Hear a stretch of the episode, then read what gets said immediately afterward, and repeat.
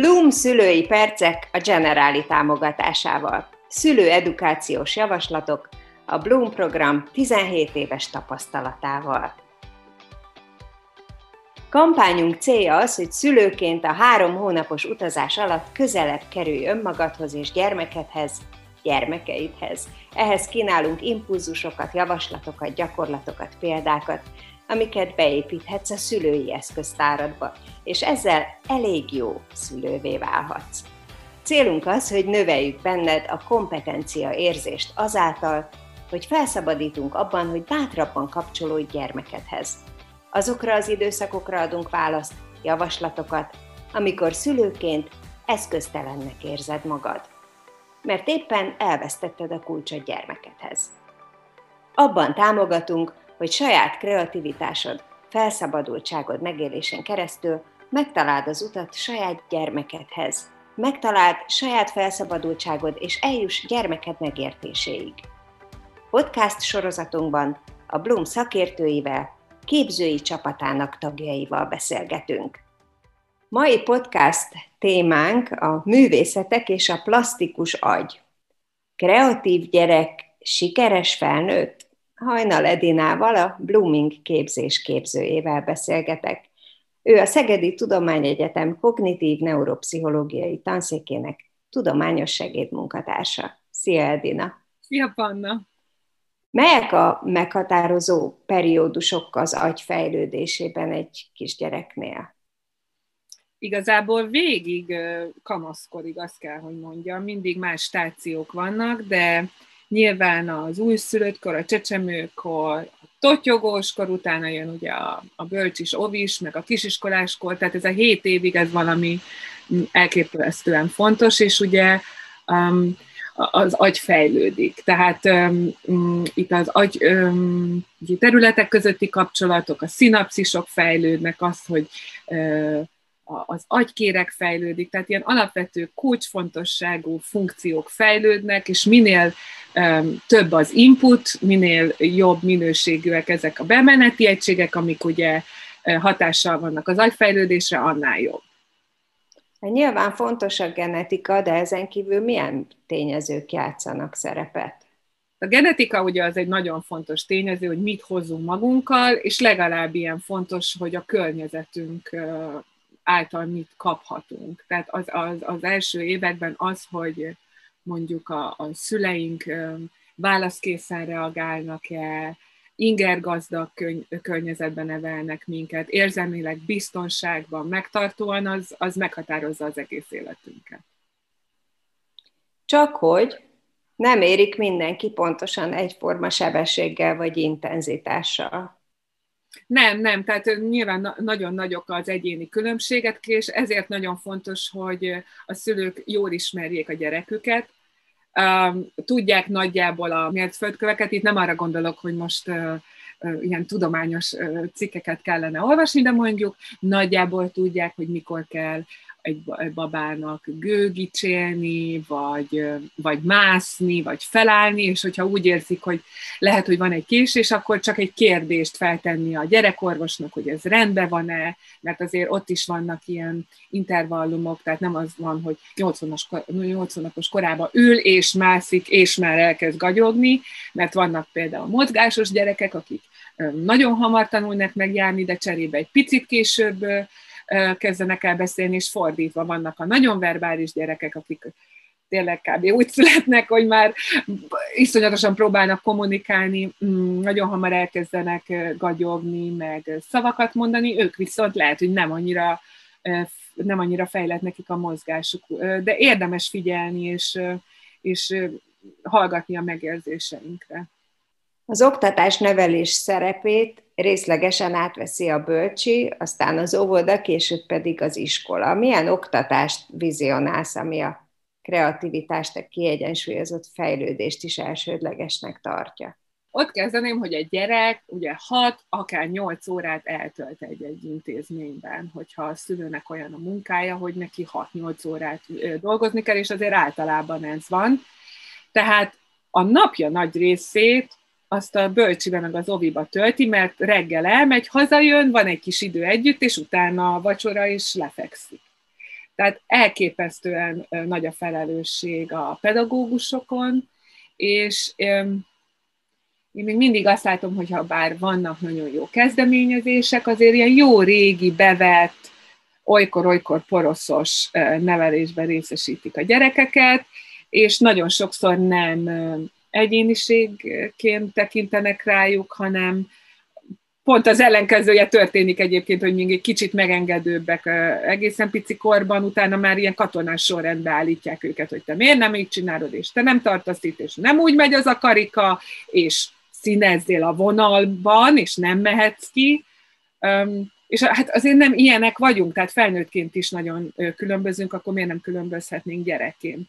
Az lenne a nagyon jó, hogyha eleve ugye kisebb létszámmal lennének ezek a csoportok, tehát nem lenne ilyen iszonyat tömeg egy-egy csoportban is az óvónők tényleg tudnának figyelni a gyerekekre, és tényleg egyénileg differenciáltan foglalkozni velük. És ez nem azt jelenti, hogy mindenkinek más feladatot adni esetleg, hanem olyan feladatot, amiből mindenki pont úgy tudja kivenni a részét, ami a fejlettségének megfelelő.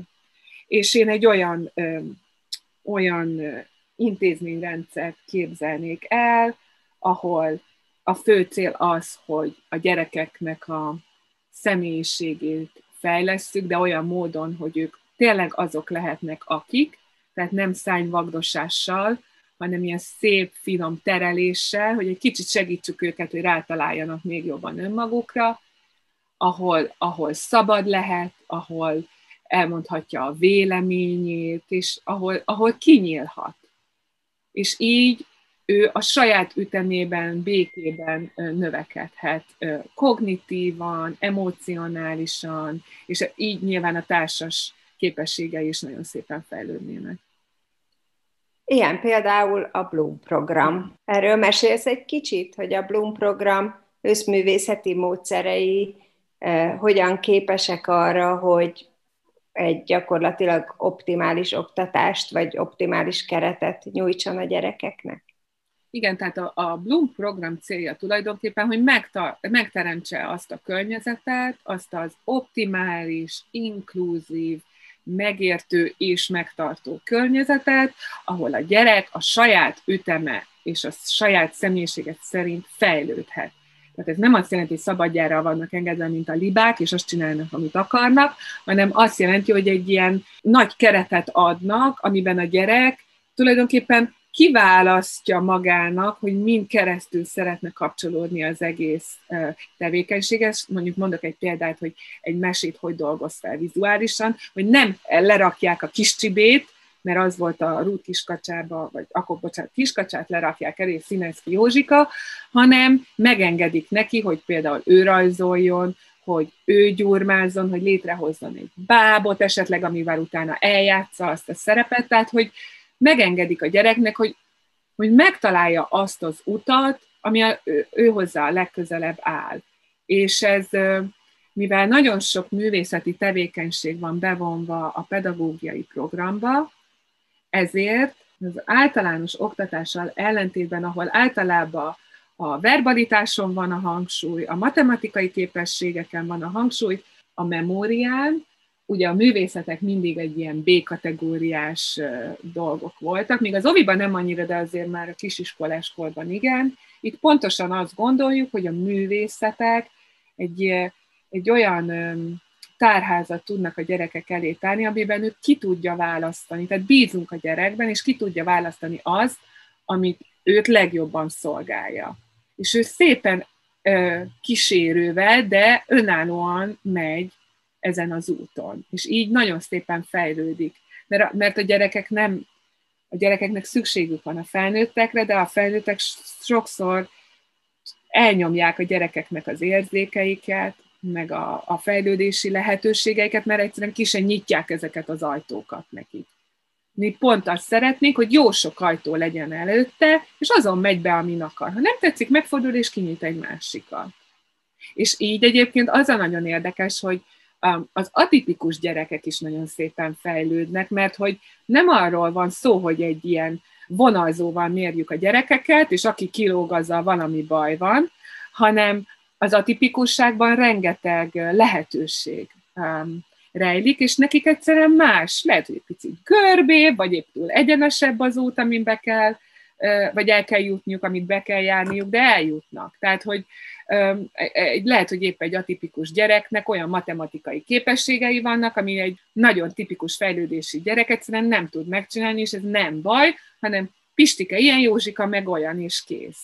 És a Bloom pont ezt szeretné erősíteni, hogy nem baj, hogy más, ő is pont ugyanolyan jó, mint én. És nem versenyeztet, hanem próbál együttműködtetni. És a zobonő nyilvánvalóan kulcsfigura ebben a környezetben. Te azt mondtad, hogy egy gyerek kiválasztja, hogy mi az az út, amin ő szeretne menni az önkifejezés vagy a kreativitás irányába. Egy kicsit ezt pontosítani tudjuk, hogy mi minden tartozhat ebbe. Ugye a vizuális művészeteket, azt, vagy a vizualitást említette, de még mi, mi minden jöhet szóba? Hát a zene az egyik legfontosabb, és a zene ugye, ezek, ezek a művészeti tevékenységek azért ilyen elképesztő Jolly Jokerek, mert nem csak magát azt a művészeti készséget fejleszti, hanem számos kapcsolódó agyterületet. Például, hogyha valaki egyszerűen fog két fakanalat is püföli a fazekat, mert az is zene, nem kell hozzá hangszer, akkor ő csinál nagy mozgásokat is, meg finom motorikus mozgásokat, figyel a ritmusra, ugye össze kell hangolni azt, hogy mit akar hallani és mit akar produkálni, és a mozgás az össze van kötve a nyelvvel, a, a zene is össze van kötve a nyelvvel, tehát a gyerek minél többet énekel, zenél, táncol, akkor már a verbalitáshoz is hozzájárunk. És itt jön ugye a zenére, nem biztos, hogy kreálni akarunk zenét, lehet, hogy arra akarunk reagálni, és mozgunk rá. És abban is számos lehetőség van. Tehát ebbe, ebbe az a nagyon csodálatos, hogy, hogy mm, én például utáltam rajzolni, vagy nem, szerettem rajzolni, csak nem tudtam jól a, a, ugye a kiskacsákat, és akkor fel, és hogyha engedtek volna mondjuk úgy rajzolni, hogy szerettem volna, akkor lehet, hogy azt mondanám magamról, hogy tudok rajzolni. És egyébként rájöttem, hogy igen, csak hogy elhitették velem, hogy nem, mert nem azokon a mérföldköveken, és nem úgy húztam azokat a vonalakat, ahogy azt elvárták volna tőlem. Tehát ez a kulcs, hogy nincs elvárás a pedagógusban, hogy neked hogy kellene teljesíteni, hanem felajánlja ezeket a művészeti tevékenységeket. Ugye a verbalitás az, az bemeneti, meg kimeneti is lehetett. Ugye az, hogy az óvónő mesél, énekel, ugye a gyerek hallja, az egy passzív dolog, de az is nagyon, nagyon fejleszti a, a, a, akár a szókincset, meg a, a nyelvet, meg a képzelőerőt. Aztán ugye, ami kijön, az a produkció és akkor az a szókincs, ami benn van, azt jó lenne kihúzni a gyerekből. Akkor a követ, ugye ez a verbalitás, akkor ugye jönnek a vizuális dolgok. Abba, abba még nem olyan rossz egyébként, mert ugye a gyerekek gyurbáznak, krétáznak, rajzolnak, csak bárcsak ne színeznének, de azért a vizualitást használják um, az óvodába. Akkor ott van a tánc. Azt szerintem nagyon el van hanyagolva, pedig a tánc az egy olyan um, komplex uh, mozgásrendszer, amit mondjuk egy ugráló kötelezésben nem lehet elérni. Tehát ott, ott ugye harmóniára törekszel, egyé válsz a zenével, ö, ö, nagyon idomulsz a ritmushoz. És ez is például a nyelvfejlődés nagyon támogatja. Akkor ott van a zenélés, amiről beszéltünk, és szerintem körülbelül ö, mindent értettünk, és ennek a, a, a tetején van az, hogy a Bloom nagyon próbálja elősegíteni a csoportkohéziót, az, hogy ezek a gyerekek ne individuumként legyenek állandóan jelen önmagukkal elfoglalva, hanem, hanem próbáljanak a társaikhoz is alkalmazkodni, és egy ilyen együttérző, empatikus társas lényé váljanak. Visszatérve egy másodpercre a tánchoz, itt a szabad táncra gondolsz, ugye? Tehát nem arra, hogy egy kész koreográfia alapján mozogjanak, hogy minden előre be legyen gyakorolva, hanem a zenére ők maguk milyen mozdulatokon keresztül fejezik ki az érzéseiket. Igen, ugye ez is nagyon más, hogy a színezés is pont ezért rossz egyébként, mert irányítva van. Meg van neki mondva, hogy hogy kell csinálni. Hogyha egy koreográfiát csinál, nyilván egy csomó minden fejlődik, a ritmus érzéke, a mozgás követése, de az egy egészen más funkciót tölt be, hogy a Bloomban ugye minden egyébként szabad. Tehát nem mondják meg, hogy hogy rajzoljál, hogy táncoljál, hanem arra biztatnak a pedagógusok, hogy ami benned van, az, az, az egy nagyon szerethető dolog, és ki is rakhatod az asztalra. És nem minősítjük, hanem bátorítjuk a gyerekeket. És az, hogy ő találja ki a mozdulatot arra a hangra, vagy zenére, vagy akármire, az annyira erősíti a kreativitását és az önbizalmát, hogy utána mer ez a gyerek csinálni bármit. Mer hibázni, mer kísérletezni, és ezért gondoljuk azt, hogy mivel ezek a gyerekek önbizalomteliek lesznek, akik tudják, hogy ők kicsodák, és nem skatujákban vannak rendezve szép sorban, hanem mindenki máshogy közelít meg egy adott dolgot, így megtalálja önmagát, ezért mer próbálkozni, ha hibázik, akkor nem összeomlik, hanem azt mondja, hogy oké, okay, ez nem működött, akkor megyek tovább más irányba, ezért egyre és egyre ellenállóbb lesz, és egyre és egyre bátrabb, és egy kreatív, produktív, reziliens felnőtt válik majd remélhetőleg belőle. Nekem még egy fontos dolog eszembe jutott, mert annyira átszövi most már a mindennapjainkat, és látom, hogy a szülők is nagyon sokszor a digitális technikát elérhetővé teszik az egészen pici gyerekek számára is. Ennek azért reményeim szerint van némi pozitív hozadéka is. Csak akkor, hogyha a szülő nagyon okosan csinálja. Én sokkal több negatívumot tudnék egyébként említeni, mint pozitívumot, pont azért, mert a képernyőn lévő képek azok ilyen ready-made, úgynevezett kész képek. A Bloom pontosan azt ösztönzi egyébként, hogy ezek a belső képek legyenek erősek, amit a gyerek imaginál, amit ő hoz létre, ne pedig egy, egy előre legyártott képet kelljen neki bámulni. Hogyha leül a tévé elé, ráadásul mozgás szegény tevékenységet is csinál, de nyilvánvalóan, mivel a 21. században élünk, ezért, és a gyerek látja, hogy mi laptopozunk és mobiltelefonozunk, tehát olyan, olyan nincsen szerintem, az, az nem lehet igazán kongruens szülő, aki azt mondja, hogy nekem lehet, neked nem, hanem akkor elkezdeni minimálisan.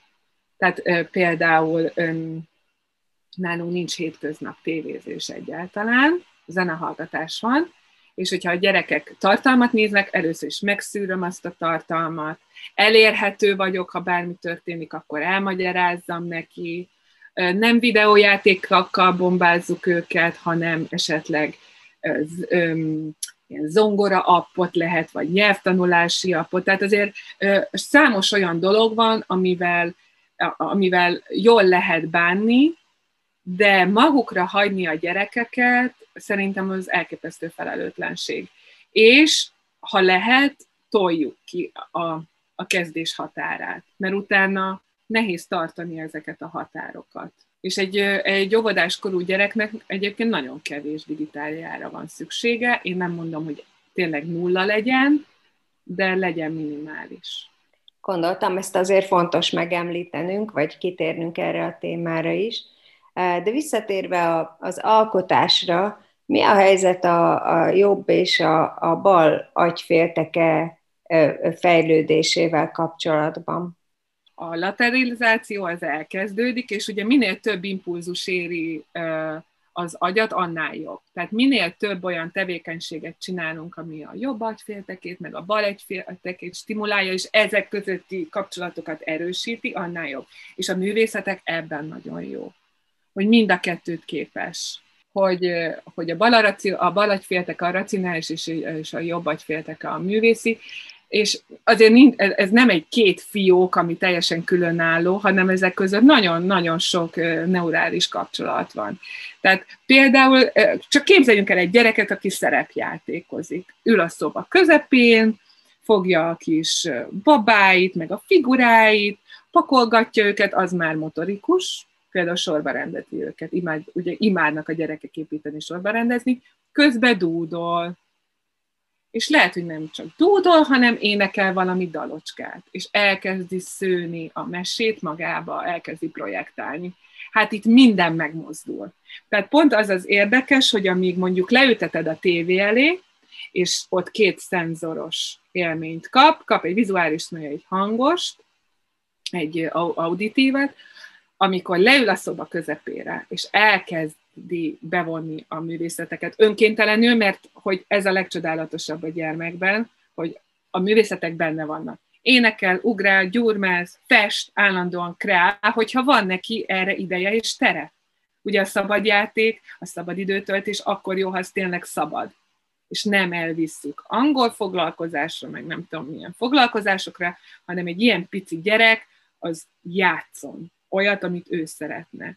Mert hogy multiszenzoros élményt ad magának, ugye van tapintás, érzékelés, ízlelés, szag, vizuális, auditív, és ezek, ezek segítik, hogy ezek a szinapszisok szépen fejlődjenek, ezek a kapcsolatok így behálózzák az agyat. Szóval nagyon-nagyon fontos, hogy a gyerek szabadon játszon, ezt a Bloom nagyon preferálja, hogy szabadon alkosson, szabadjon, szabadon fogadja be a, az érzületeket, és aztán ez úgy jön ki belőle, ahogy ő szeretné. A, a, a finom motorikus képességeket említetted, uh-huh. de végig tudunk menni, hogy a művészetek az egyes képességekre milyen hatással vannak? Nagyon jó, hogy mondod. A finom motorikát még gyorsan annyit elmondok, hogy ugye ezek a száj, a szem és az ujjak összehangolt, tudatos, koordinált irányítása egyébként, ami iszonyú erőfeszítés egy pici gyereknek, ami ugye az íráshoz fog vezetni. Tehát az a gyerek, aki nem csinál először nagy mozgásokat, mert minden a nagy mozgásokból indul, utána megyünk az egyre finomabbba, akkor megnehezítjük a gyereknek azt, hogy ő írni meg tudjon tanulni.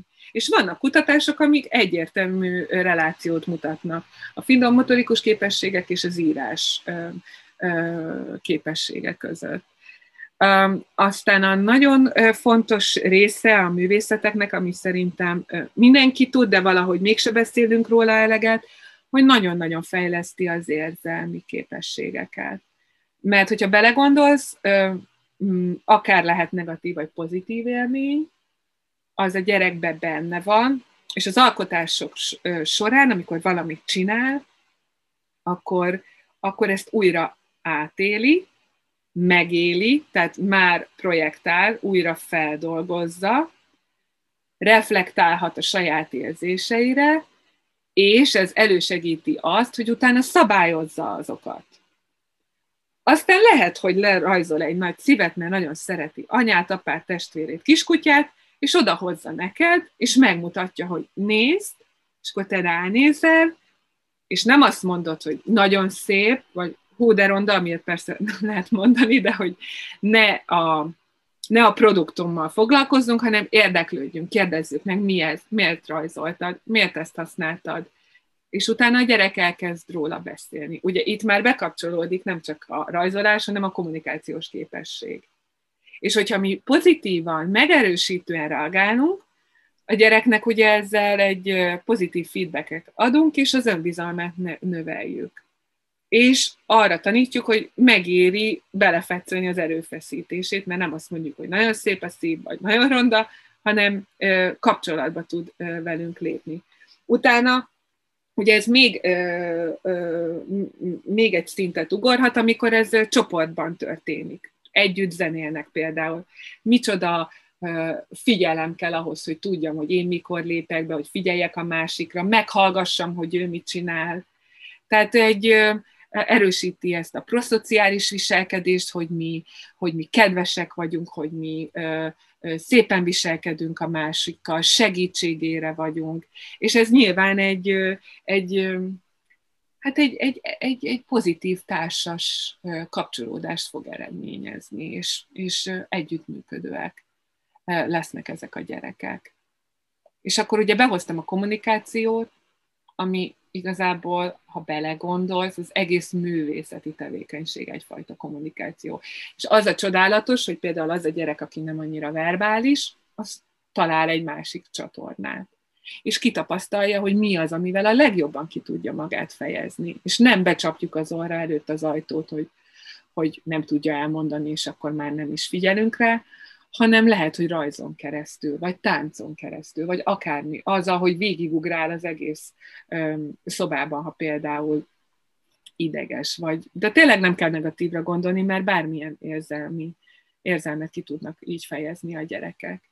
Tehát az, hogy, az, hogy megosztja, és hallgató értő fülekre talál, az, az megerősíti benne azt, hogy rátaláljon a saját kommunikációs csatornájára. És ugye érintettük a kreativitást, ami ugye a probléma megoldó képességet erősíti, meg azt, hogy reziliensek legyünk. Ugye a reziliencia az egy létfontosságú kérdés, hát pontosan most a Covid alatt ezt tapasztaltuk, hogy mennyire fontos, hogy mi jól tudjunk reagálni egy új helyzetre, ami egyébként bármilyen jó vagy rossz egy új helyzet, egy új helyzet, az egy ilyen válsághelyzet, amire nekünk képesek kell, hogy legyünk, hogy valamilyen megoldást találjunk, és micsoda mankót ad ez egy, egy, egy gyereknek, hogyha ő neki van rutinja abban, hogy egy megoldás több oldalról is meg lehet közelíteni, hogy nem csak az a jó, hogyha, hogyha az A utat járjuk, hanem kipróbáljuk a BCD-t, és a közül kiválasztjuk azt, hogy mi a legjobb. A másik pedig az, hogy például, ha a gyerek kitalál például egy egy világot akar építeni a nappali közepén, és itt semmi nagy dologra nem kell gondolni, mint arra például, hogy ő egy állatkertet akar létrehozni, használja az összes kockáját, plüssállatot, kisfiguráit, és ő elkezd építeni. Először is ez a gyerek felállít egy hipotézist, el, elképzeli, hogy hogy akarja csinálni. Elkezdi csinálni, megbecsléseket csinál magába, de ez nem, ez nem tudatos, hanem egyszerűen a próbálkozásaival. Lerakja a kockát, jó, nem jó, hatást elemez. Ez jól fog itt mutatni, nem akar átteszem minden, oké. Okay. Akkor le van egy konklúziót, és e, e, ennek a, ennek a gondolatmenetnek a mentén halad tovább. És egyszerűen eljut odáig, hogy végrehajt. De számos kérdés feltesz. Kék kockát használjak? Laposat, fölállítva, vagy horizontálisan. És, a, és rengeteg miértet, hogyan fedeznek fel a gyerekek, és tulajdonképpen az történik, hogy végigmennek ezeken az oktulajdonítási folyamatokon, rengeteg mindent kipróbálnak, és aztán megtalálja azt, hogy egy bonyolult problémát ő hogyan tud orvosolni, és mivel szabad játékban teszi, ezért a, a az, hogy hogyan jut el odáig, hogy a számára megfelelő megoldást vagy produktumot létrehoz, az csak rajta múlik. Ezért olyan nagyon fontos, hogy ezt a környezetet az óvodában is megtalálja, és ő ugyanolyan szabadon tudjon eljutni A-ból B-be, vagy D-be, vagy akárhova, hova ő akar. Mert a probléma megoldó képesség az egy annyira kulcsfontosságú képesség, ahol az életünk minden területén szükségünk van. Egy matek feladatnál, a pénztárnál, a postán, a dugóba, mindenhol szükségünk van rá. És mi azt szeretnénk, hogy ezek a gyerekek olyan magabiztos felnőttek legyenek, akik nem megijednek egy-egy problémától, hanem bízzanak annyira magukba, hogy ők ezt képesek megoldani. Azért tényleg elképesztő, hogy, hogy a, a művészeteken keresztül milyen képességek, készségek fejleszthetőek. De a Bloom program már eddig is, és a jövőben is számos vizsgálatot, kutatást végez pont ezekről a kapcsolódásokról. Erről mesélnél egy picit? Szeretnénk egy olyan kutatást elvégezni, ahol megtudjuk, hogy mi a Bloom hatás, hogy mérhetővé váljon, mert van egy csomó anekdóta, sikerélmény, de ezek nincsenek leírva. És ugye amíg tudományosan nincsen igazolva, hogy ez működik, akkor ez, ez, ez nehéz elhinni, főleg olyan szülők számára, vagy pedagógusok számára, akik szkeptikusok. De ha ott vannak a számok, azokba azért nagyon nehéz belekötni, és egy francia kutatócsoporttal, az Alois Alapítványjal fogunk elvégezni most egy kutatást, és megpróbáljuk megmérni, hogy tulajdonképpen uh, hogyan is hat a Bloom, milyen képességeket fejleszt, és milyen hosszú távú eredményeket várhatunk tőle. Nagyszerű, hát köszönöm szépen, ez nagyon jó munkát kívánunk, és Edina, neked pedig köszönöm az elmúlt fél órát. Nagyon köszönöm, sziasztok!